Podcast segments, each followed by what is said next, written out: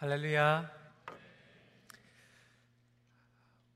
저희가 소선지서 어, 말씀을 연초부터 나누고 있는데요. 어, 오늘은 어, 열한 번째 어, 스가랴서에서 말씀을 나누게 됩니다. 어, 그리고 이제 다음 주면 아, 말라기 그래서 소선지서 어, 12권을 저희들이 함께 다 마치게 되는데요. 어, 소선지서 여러분 순서대로 어떻게 기억하시겠어요?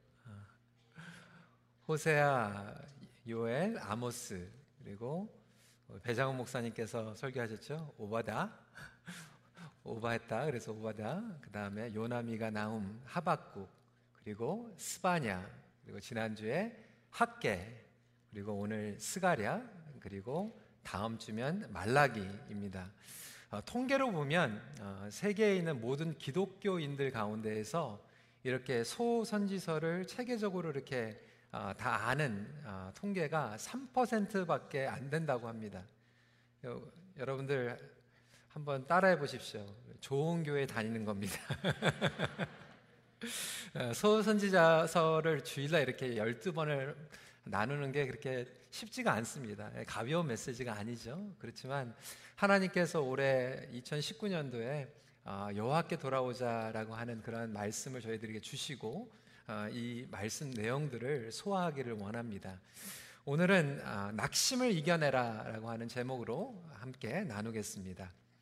삶을 살아가면서 어, 낙심될 때가 있습니다. 우리의 마음이 연약하기 때문에 그렇죠. 죄와 문제가 들끓는 이 세상을 살아가면서 우리가 마음을 보호하지 않으면 낙심이 됩니다. 어, 겉으로는 멀쩡하지만 그 마음 속을 들여다보면 정말 어려운 가운데 처해 계시는 성도님들도 많이 계십니다. 음, 한국이나 미국 그리고 캐나다에 뭐 자살, 뭐 비관 자살 이런 내용들도 보면 전날까지만 봐도 멀쩡했던 것 같은데 그리고 옆에 있는 사람들이 봤을 때도 괜찮은 것 같은데 그 마음 가운데 낙심 때문에 어쩔 줄 모르고 이러한 비극의 상태까지 벌어지는 그런 뉴스들도 보게 됩니다. 심지어는 하나님의 일을 하면서도 낙심될 때가 있어요. 여러분들 그런 일을 경험해 보셨습니까? 좋은 의도로, 좋은 동기로 하나님을 섬기자 했는데 어려운 일을 통해서 낙심이 올 때가 있습니다. 오늘 저희들이 함께 읽는 이 스가랴서의 배경은 이스라엘 백성들이 낙심 가운데 있을 때 찾아오신 하나님의 메시지입니다. 이 스가랴는 학계와 함께 컴보로 이해하시면 되겠습니다. 아, 이스라엘 백성들이 포로 귀환하여서 예루살렘에서 하나님의 성전을 건축하며 회복하길 원했지만 여러 가지 어려운 가운데에서 중단이 되었습니다. 지난주에 이 학계 선지자를 통하여서 하나님께서는 어떻게 보면 좀 따끔하게 우선순위를 회복해야 된다라고 말씀하시고 이 스가랴 선지자를 통하여서는 그들의 마음에 위로를 주고 계십니다. 이 성전 건축이 중단이 되었는데 그것도 하루 이틀이 아니었어요. 몇 년이 지연된 것이 아니었습니다. 무려 17년 이상 성전 건축이 중단되어 있었던 것입니다. 여러분 몇 년 정도만 기다려도 우리는 사실 지칩니다. 그런데 이렇게 어마어마한 시간 동안 지연되면 완전 포기 상태에 이르게 됩니다. 사실 이 사람들이 낙심되었던 이유는 그냥 단순히 건축 문제가 아니었어요. 다시 예루살렘으로 돌아왔을 때는 하나님의 약속이 있었어요. 하나님의 영광의 회복을 꿈꾸었던 것이었습니다. 그러면서 질문이 생긴 거죠. 정말 예루살렘이 하나님의 도시로 회복될 수 있을 것인가? 과연 하나님의 약속은 우리의 삶 가운데에서 이루어질 것인가 라고 하는 그 질문 가운데 낙심이 되었던 것입니다. 오늘 말씀은 그러한 이들에게 하나님께서는 어떻게 찾아오시고 그리고 어떻게 그들의 마음, 마음을 움직여 주시면서 낙심을 이겨내게 하시는가에 대한 내용입니다. 첫 번째로 낙심을 이겨내기 위해서는 너무나도 당연하지만 낙심의 이유를 파악해야 합니다. 여러분, 우리의 마음을 힘들게 하는 요소들은 여러 가지가 있습니다. 그 당시에 예루살렘에 돌아온 하나님의 백성들의 마음에 힘든 여러 가지 이유들이 있었죠. 첫 번째 이유는 무엇이었습니까? 지난주에 이어서 방해 요소로 인하여서 마음이 힘들어졌습니다.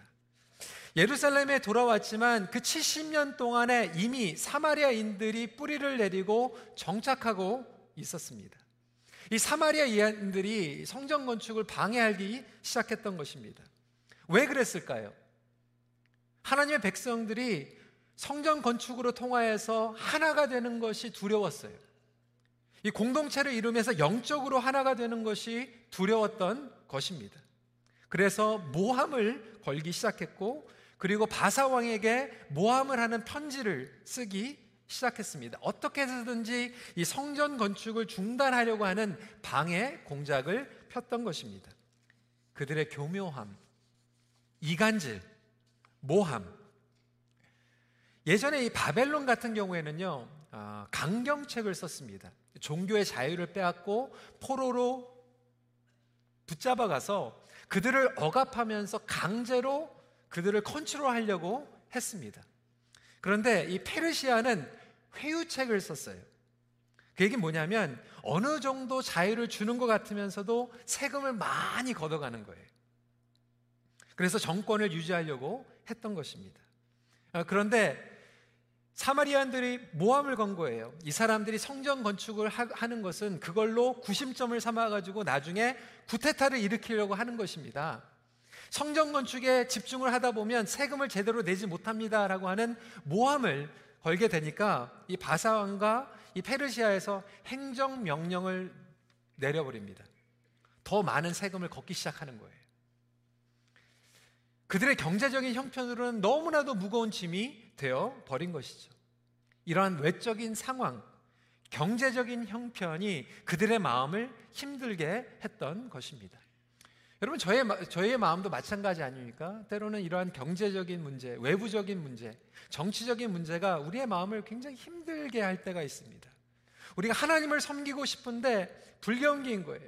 하나님을 섬기고 싶은데 하나님의 약속을 지키고 싶은데 우리의 잡이 개런티가 되지 않는 거예요. 이러한 외부적인 것 그리고 어려운 방해 요소들이 우리의 마음으로 하여금 힘들게 할 때가 있지 않습니까?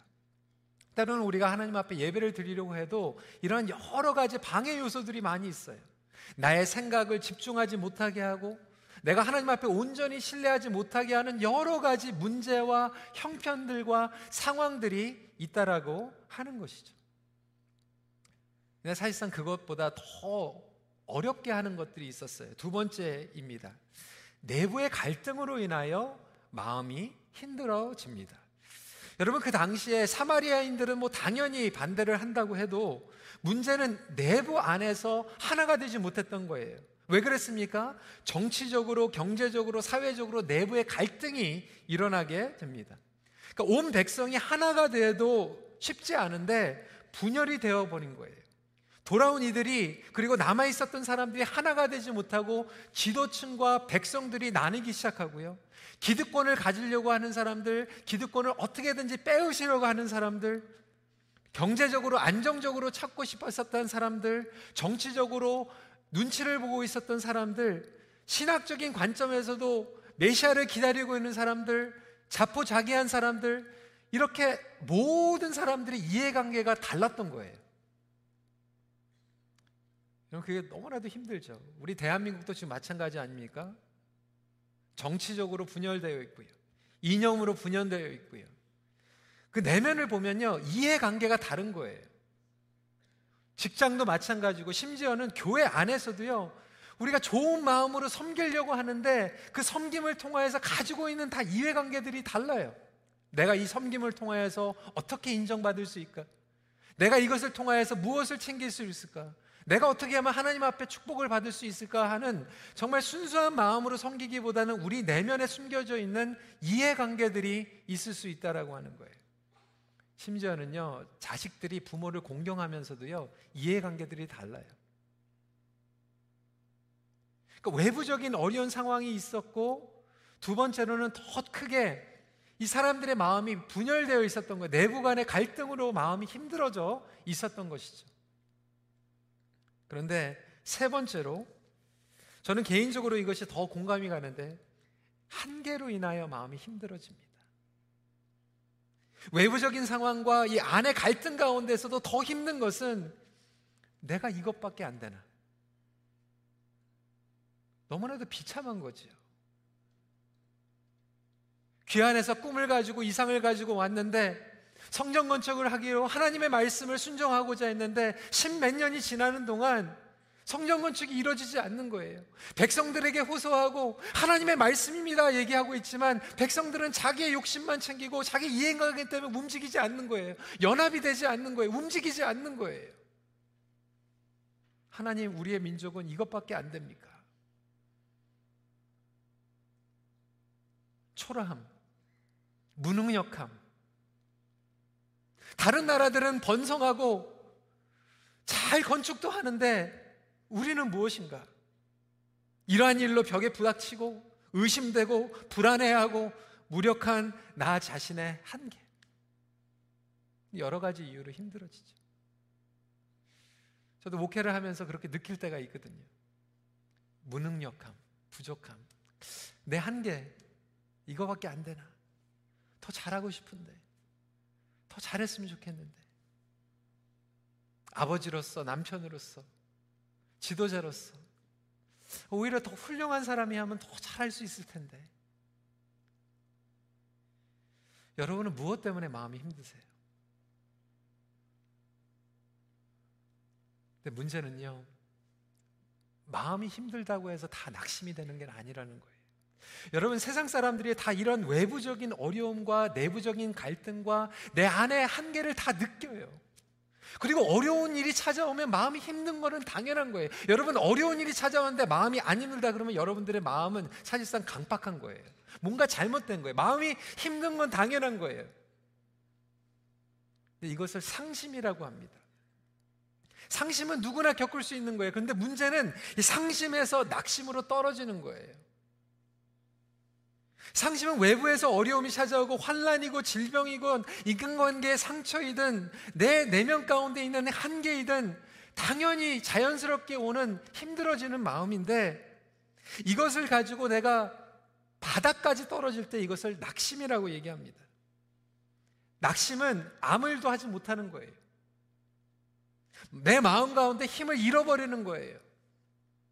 나의 꿈을 잃어버리고 자아를 잃어버리고 존재 목적을 잃어버리고 아무도 없다라고 생각하는 거예요.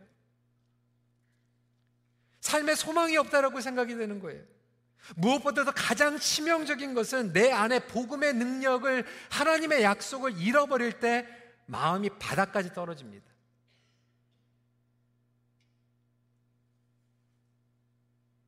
어떤 이들은 마음이 힘들 때 하나님 앞에 나아가는데 그 마음이 힘든 것을 가지고 하나님 앞에 나아가지 못할 때 결국 그 마음은 낙심이 되는 거예요. 바닥까지 떨어져 버리는 거예요.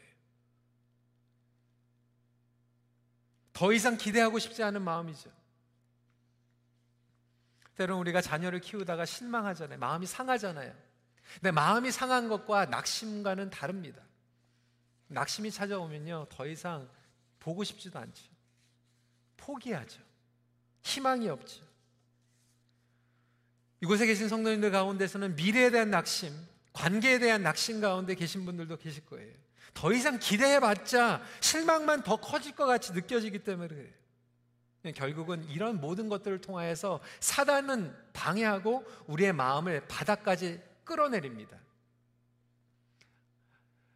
막 부캐넌이라고 하는 분이 보이지 않는 것에 눈뜨다라고 하는 책을 썼습니다.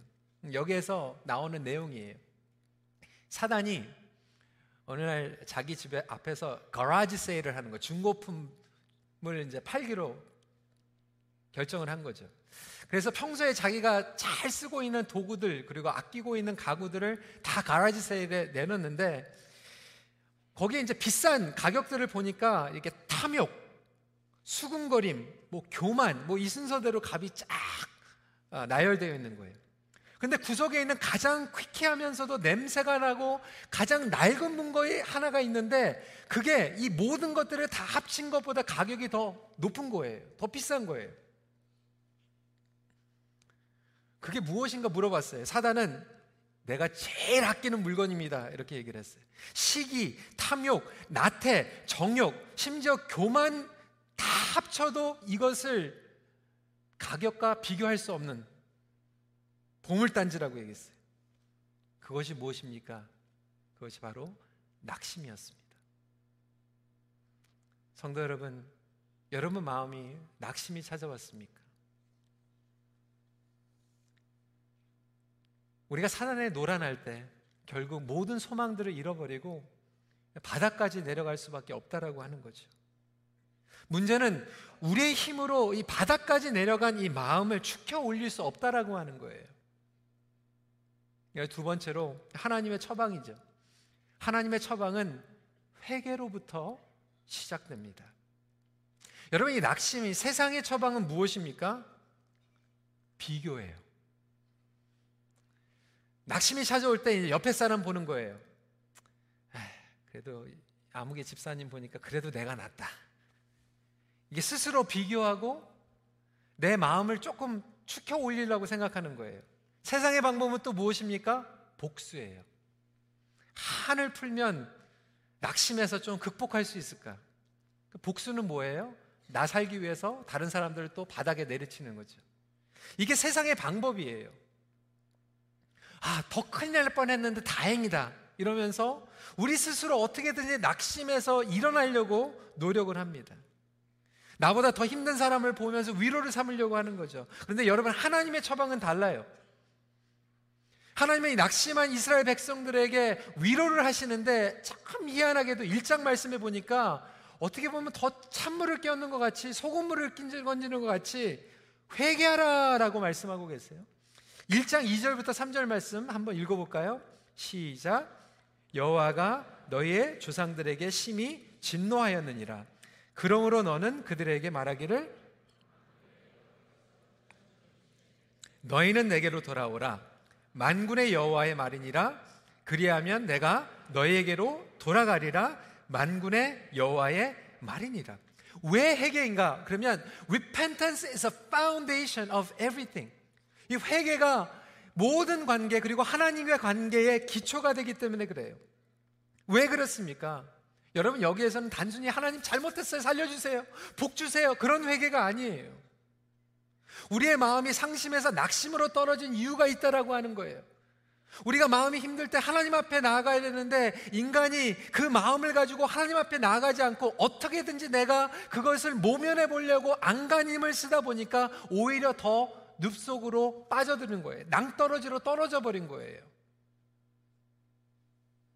하나님을 의지하지 않으면 잘못되는 것을 우리가 뻔하게 보면서도 인간의 특성은 뭐냐면 나는 예외라고 생각하는 나는 안 그럴 거다. 나에게는 그런 일이 없을 것이다. 여기에서 회개라고 하는 것은 무조건 잘못했습니다. 종교적으로 그런 회개가 아니라 하나님의 창조의 질서로 돌아가라고 하는 회개예요. 하나님의 창조의 질서로 돌아가는 것은 무엇입니까? 하나님께서 우리를 창조하셨기 때문에 하나님께서 반드시 우리를 책임져 주실 것을 믿는 것입니다. 하나님께서 여러분들을 책임져 주실 것을 믿는 것이 회개예요. 전까지는 내가 나를 책임지려고 하고 내가 내 마음이 힘들 때 어떻게든지 나의 스스로 위로하고 복수하고 나를 달래고 다른 사람들과 경쟁하고 비교하면서 그것을 모면하려고 했던 것을 내려놓고 하나님 잘못했습니다. 하나님 나는 하나님의 자녀입니다. 하나님께 돌아갑니다. 하나님의 창조의 질서로 돌아가는 것이 회개인 줄 믿으시기 바랍니다. 네, 하나님 없이 우리는 스스로 살아가려고 하다 보니까 하나님 같이 되려고 욕망이 그러다 보니까 영적인 질서가 뒤죽박죽 되어버린 거예요. 엎어져 버린 거예요. 그러다 보니까 우리가 낭떠러지에 떨어지고 마음이 바닥까지 내려가는 거예요. 바닥이 떨어졌는데도 여전히 우리는 거짓으로, 불신으로, 비교로, 염려로, 핑계로 어떻게든지 해보려고 하다 보니까 더 깊은 늪으로 빠져들게 되죠. 하나님께서는 이스라엘 백성들에게 내가 너희들을 회복시켜 주겠다. 너의 힘으로 회복될 수 있는 게 아니야. 나의 영으로 너희들을 회복시켜 주겠다 말씀하고 계십니다. 4장 6절 말씀입니다. 한 목소리 읽어 볼까요? 시작. 만군의 여호와께서 말씀하시되 이는 힘으로 되지 아니하며 능력으로 되지 아니하고 오직 나의 영으로 되느니라. 우리의 무너진 성전, 우리의 무너진 마음, 우리의 힘으로 어떻게 안 되는 거예요. 여호와의 영으로 회복될 줄 믿으시기 바랍니다. 여호와께 돌아갈 때 결국 여호와의 영을 부어 주시고 가능케 하십니다. 여러분 돌이킨다라고 하는 것은요 내 마음 가운데 힘들어 힘들어 힘들어 어떻게 빠져나갈까 그렇게 하다가 낙심까지 떨어진 마음을 더 이상 밖의 상황 옆에 누구를 바라보는 것이 아니라 하나님을 바라볼 때 우리의 바닥까지 떨어진 마음에 소망을 주십니다. 하나님을 온전히 바라볼 때 바닥으로 떨어진 우리의 마음이 소망을 얻게 되는 거예요. 담대함을 얻게 되는 거예요. 그렇다면 그냥 피상적으로 회개하면 끝나는 것인가? 그렇지 않아요. 우리 하나님 참 멋있으시는 분이에요. 마지막 포인트입니다. 하나님은 우리와 공감하시며 위로의 힘을 부어 주십니다. 13절 말씀 한번 읽어 볼까요? 같이 시작. 여호와께서 내게 말하시는 천사에게 선한 말씀 위로하는 말씀으로 대답하시더라. 여러분 하나님께서는요 우리를 위로해 주시는데 그냥 빨리 빨리 일어나 그게 아니라 공감을 하시면서 위로해 주세요. 여러분 누가 낙심 가운데 있잖아요. 그러면 가장 큰 위로는 무엇입니까? 공감해 주는 거예요. 누가 병원에서 막 힘들어 있으면요. 가가지고 집사님 손 잡아주면서 힘들죠. 그게 가장 큰 위로예요. 막 누워있는데 뭐하고 있어? 빨리 일어나! 그러면 여러분, 그 모습은요, 더 초라하게 느껴집니다. 누가 몰라서 안 일어나고 있습니까? 누가 몰라서 넘어져 있습니까? 일어나고 싶은데 못 일어나고 있는 거예요. 그 넘어져 있는 정말로 일어날 수 없는 사람에게 가가지고 빨리 일어나 얘기하는 것보다 힘들죠. 아프죠. 어떻게 하면 좋아요?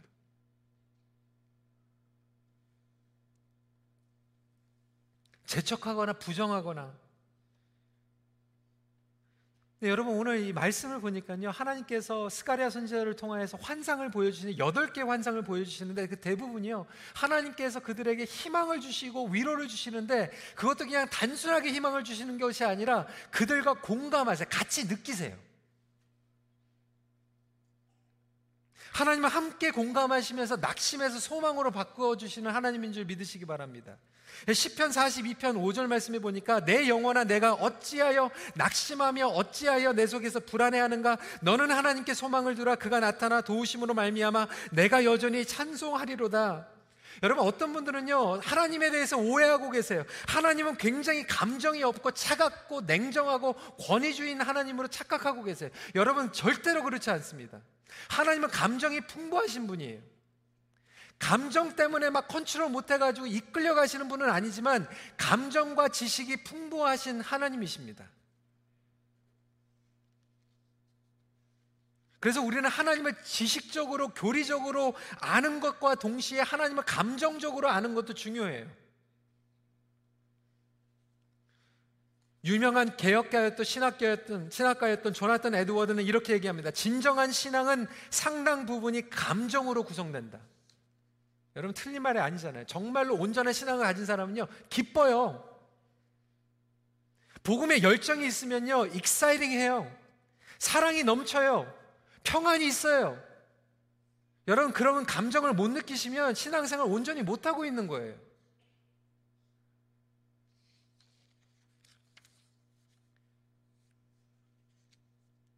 그가 말하고 있는 신앙의 감정이라고 하고는 정서라고 하는 것은 그리스도 안에 있는 사랑과 기쁨과 소망, 상하고 통해하는 심령, 죄를 미워하는 마음, 괴로운 마음. 진정한 기독교는 감정의 이상이지만 감정이 없는 것은 아닙니다. 조나탄 에드워드는 이렇게 얘기하고 있어요. 교리적인 지식만 사변만 있고 감정과 정서가 없는 사람은 신앙생활에 참여하고 있다고 결코 말할 수 없다. 우리 하나님께서는 이스라엘 백성들을 일어나라고 말씀하시는데 뭐해? 일어나! 권위적으로 혼내면서 그렇게 말씀하시는 것이 아니라 그들이 힘들고 있는 낙심되어 있는 가운데 찾아오셔서 공감하시고 위로하시고 힘을 주세요. 어떻게 공감하십니까? 첫 번째로 질투하시며 위로의 힘을 부어 주십니다. 여러분 하나님께서 질투하세요. 14절 말씀입니다. 시온을 위하여 크게 질투하며 하나님께서 우리를 향하여서 질투하고 계세요. 여러분 하나님의 성품 중에 하나가 질투하는 성품입니다. 여러분 질투라고 하는 것은 지극히 당연한 거예요. 여러분 남편이 집에 와가지고 한마디도 안 하고 웃지도 않는데 그냥 밖에 나가가지고 다른 여자 만나면서 시막 하면서 웃으면서 막 얘기하면 질투 느낍니까? 안 느낍니까? 안 느껴요? 그러면 그 관계가 끝난 거예요. 질투를 느끼는 게 당연한 거예요. 아기들도 질투를 느낍니다. 첫째 하나 태어나가지고 엄마 아빠 사랑 다 받다가 둘째가 태어나면 갑자기 그냥 오줌, 아, 오줌도 싸고 뭐 다이퍼를 다 훈련 받았는데 갑자기 그냥 사고도 치고 질투하는 거 당연한 거예요. 왜 그렇습니까? 우리는 하나님의 형상으로 만들음을 받았기 때문에 당연히 질투하는 거예요. 하나님께서 질투하시는데. 저희 EM 전도사님 한 분이 결혼을 해가지고 몇 년 있다가 이제 애가 생겼어요. 지난주에 갑자기 병원에 가야 된다고 그래가지고 저 놀라가지고 애가 아픈가. 나중에 이제 물어봤더니 애가 아픈 게 아니라 강아지가 아파가지고 병원에 갔대요. 이게 어떻게 된가 그랬더니 신혼생활을 하면서 몇 년 동안 그냥 강아지 중심으로 살았더라고요. 강아지가 왕이었어요. 몇 년 동안 이 강아지가 그 집에서 모든 중, 중심에서 센터에서 왕으로 살았는데 갑자기 애가 태어나니 이게 강아지가 이제 밀려난 거죠. 이 개팔자가 상팔자였는데 다시 개팔자로 내려간 거예요. 이 강아지가 질주를 하면서 병이 들어버렸어요. 아, 참, 강아지도 여러분 이 질투라고 하는 건 어쩌, 어, 얼마나 대단한 건지 모르겠어요. 근데 하나님의 질투는 거룩한 질투죠. 우리는 죄성의 질투를 가지고 감정에 안 좋은 것들을 느끼지만 하나님은 우리를 보시면서 거룩한 질투를 느끼시면서 그 질투로 말미암아 결국 그 거룩한 질투로 뭐라고 말씀하시면 우리를 끝까지 책임져 주시고 회복시켜 주시겠다라고 하는 거예요. 아무리 못나도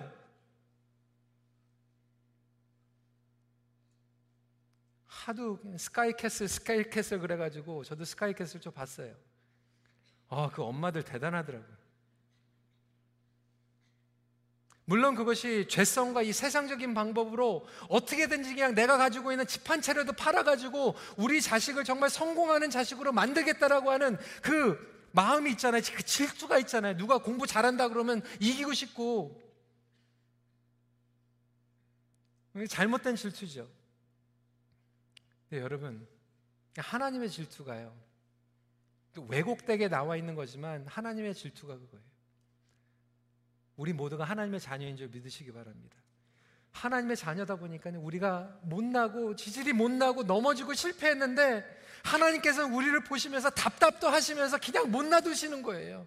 어떻게든지 정말 모든 것들을 다 부어서라도 다시 영광의 자리로 회복시키기 원하시는 그 질투, 그 질투 때문에 저와 여러분들을 끝까지 포기하지 않고 붙잡고 계심을 믿으시기 바랍니다.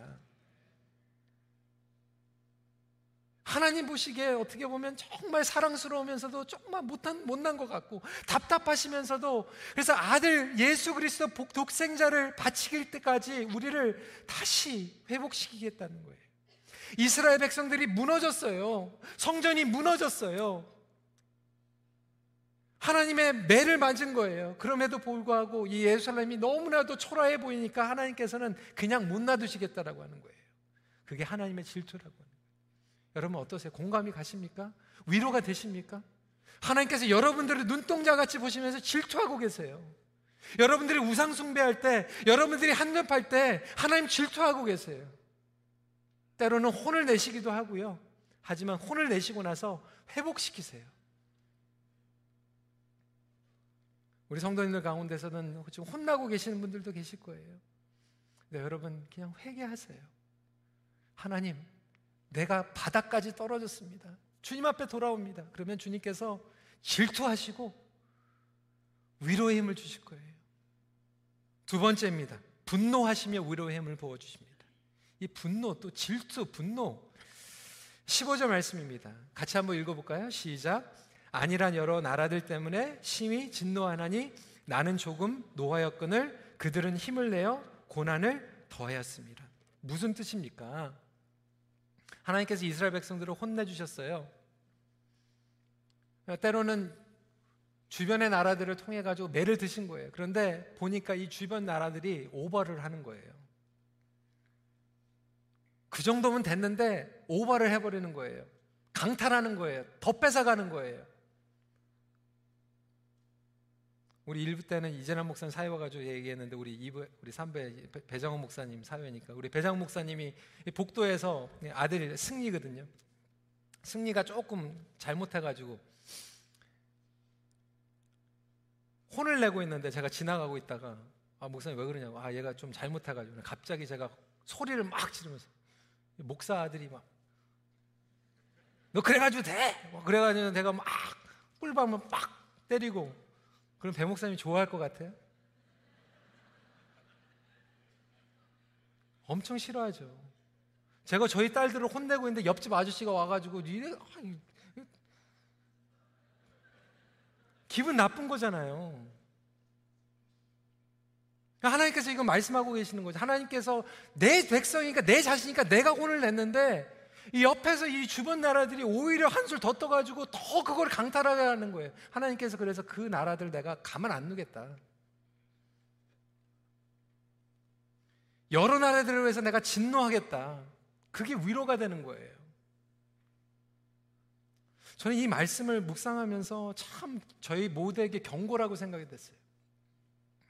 우리 뉴스를 보면서 신문을 보면서 때로는 어떠한 공동체가 무너지고 어떠한 지도자가 잘못하고 실족하고 우리 교회 안에서도 누가 잘못하고 물론 여러분 교회가 하나님의 말씀을 붙잡아야 되고 잘못된 것은 잘못된 것이라고 죄는 죄라고 얘기해야 돼요.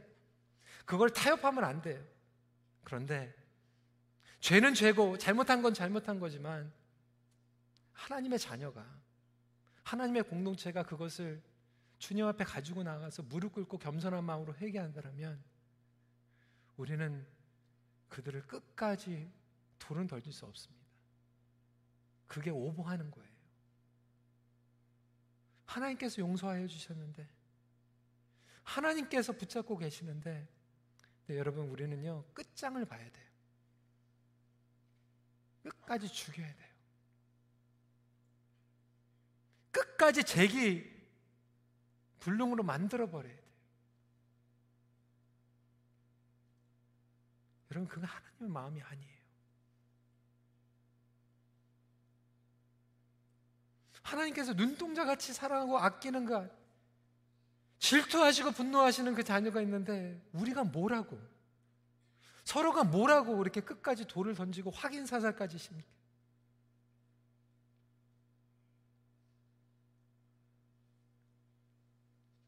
조심해야죠. 세 번째로 저는 이 말씀이 너무 위로가 되는데 불쌍히 여기시면서 위로의 힘을 부어주세요. 16절 말씀입니다. 내가 불쌍히 여김으로 예루살렘에 돌아왔은즉 한계의 벽에 부닥쳐 있는 나의 모습. 우리 공동체를 바라보면 정말 우리 이거밖에 안 되나? 마음이 힘들고 막 바닥까지 내려갈 것 같은데 하나님께서 보시면서 내가 너를 불쌍히 여기고 있어. 불쌍히 여기신다고 하는 말씀은 회복시켜 주시겠다고 하는 말씀이에요. 16절 말씀 같이 읽겠습니다. 시작. 내가 불쌍히 여김으로 예루살렘에 돌아왔은즉 내 집이 그 가운데 건축되리니 예루살렘 위에 먹줄이 처지리라 만군의 여호와의 말이니라. 사랑하는 성도 여러분, 오늘 이 시간에 저와 여러분들이 이렇게 기도했으면 좋겠어요. 하나님 우리를 불쌍히 여겨 주시옵소서. 우리의 가정을 불쌍히 여겨 주시옵소서. 여러분 하나님께서 이스라엘 백성들을 회복시켜 주시는데 먹줄, 예, 측량줄에 대해서 얘기하고 있어요. 측량줄은 무엇입니까? 성전을 하나님의 기준의 줄이에요. 측정하는 줄이에요. 그런데 재밌는 사실은요. 하나님께서 예레미야 얘가 2장 8절을 보면 이 똑같은 줄로 성전을 무너뜨리셨어요. 성벽을 무너뜨리셨어요. 한번 같이 읽어볼까요? 예레미야 애가 2장 8절 말씀입니다. 시작. 여호와께서 땅 시온의 성벽을 헐기로 결심하시고 줄을 띠고 무너뜨리는 일에서 손을 거두지 아니하사 성벽과 성곽으로 통곡하게 하셨으므로 그들이 함께 세우셨다. 하나님의 말씀의 기준으로 하나님께서 허무신 것 같은데 매를 드신 것 같은데 결국은 하나님의 말씀으로 다시 세워 주시는 거예요.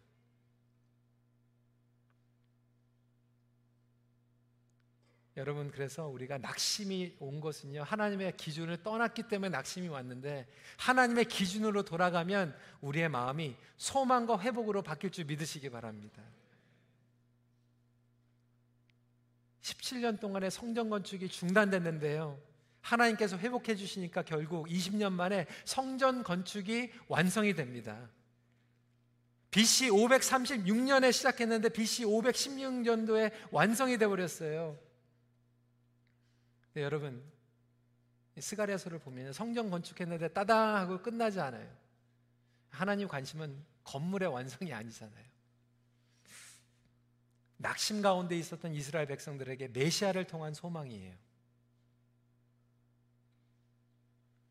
주변 국가들이 정말로 어마어마한 군대들을 목 이끌고 말을 타고 와가지고 예루살렘을 무너뜨리고 싹쓸이하고 갔는데 하나님께서 이 비전을 통하여서 내가 메시아를 통하여서 회복시켜 주겠다. 근데 그 하나님의 기준은 세상의 기준과 다른 거예요. 일방적인 힘, 권력, 숫자, 군대로 회복시키는 게 아니에요. 우리의 연약함과 죄를 공감해 주시고 회복해 주시는데 여러분 하이라이트는 9장 9절이죠. 같이 읽어볼까요? 시작. 시온에 따라 크게 기뻐할지어다. 예루살렘에 따라 즐거이 부를지어다. 보라 내 왕이 내게 임하시나니 그는 공의로 우시며 구원을 베푸시며 겸손하여서 나귀를 타시나니 나귀의 작은 것 곧 나귀 새끼니라. 우리 예수님께서 이러한 모습으로 오세요. 겸손하게. 하나님의 공의를 선포하시는데 그냥 지식적으로 선포하는 게 아니라 우시면서 선포하세요. 사랑하는 성도 여러분, 그 예수님께서 여러분 삶 가운데 지금 다가오고 계심을 믿으십니까? 그 예수님께서 여러분들의 아픔을 공감하시고 여러분들을 안아주시고 여러분들이 주님 앞에 돌아올 때 여러분들에게 위로의 힘을 주실 것을 믿으십니까? 그것이 복음의 능력입니다. 그래서 우리의 연약함과 죄, 허물을 위하여 골고다 언덕에서 십자가를 감당해 주셨어요. 죄와 문제로 가득한 이 세상에 낙심된 우리를 회복시켜 주세요. 오늘 말씀을 정리합니다. 낙심 가운데 계십니까? 하나님께 말씀, 마음을 돌이키십시오. 회개를 통하여 위로 용기를 일으켜 세워 주시는 하나님께 나오십시오. 그때 하나님께서 우리를 공감해 주시고 회복시켜 주십니다. 힘들지? 아프지? 내가 너를 알아. 성령님을 통하여서 일하십니다. 더 이상 낙심 가운데 거하지 마시고 하나님께 돌아오십시오.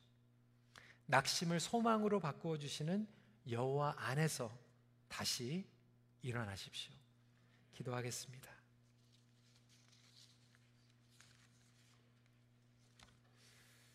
오늘 말씀을 붙잡고 같이 기도하기 원하는데요. 여러분 마음이 힘드십니까? 여러분 이 세상을 살아가면서 우리의 마음은 힘들어요. 힘들 수밖에 없어요. 어려운 상황, 내부적인 갈등, 나 자신의 한계를 보면 상심이 될 수밖에 없죠. 하지만 그 상심이 낙심이 될 필요는 없습니다. 우리 주님께서 우리를 붙잡아 주시고 함께 해 주신다는 것을 믿는다라면 여러분 지금 마음이 힘든 것들을 가지고 주님 앞에 나오세요. 그걸 어떻게든지 지금 리바운드 하려고 인간의 힘으로 가려보고 좀 만회해 보려고 복수하려고 하지 마세요. 그러면 더 바닥으로 떨어집니다. 다른 사람들이 그리고 성경에서 계속 보여주고 있지 않아요? 그 멸망의 길이에요. 무너지는 길이에요. 헤어나올 길이 없는 길이에요. 그렇다면 이 시간에 밖을 보지 말고 옆을 보지 말고 위를 보십시다. 하나님을 바라보는 게 회개예요. 하나님 살려주세요. 하나님 저를 붙잡아 주세요. 제가 힘들어요. 저 이거밖에 안 돼요. 그때 하나님께서 우리의 마음을 공감해 주시고 그래 내가 안다. 내가 너를 보면서 질투하고 있어. 내가 정말 화가 났어. 내가 너를 불쌍히 여겨. 내가 너랑 함께 할 거야. 나의 영으로 회복시킬 거야. 그 음성을 붙잡고 다시 일어날 수 있는 그런 시간이 되길 원합니다. 우리 시간에 같이 기도하도록 하겠습니다. 기도하시겠습니다. 아버지 하나님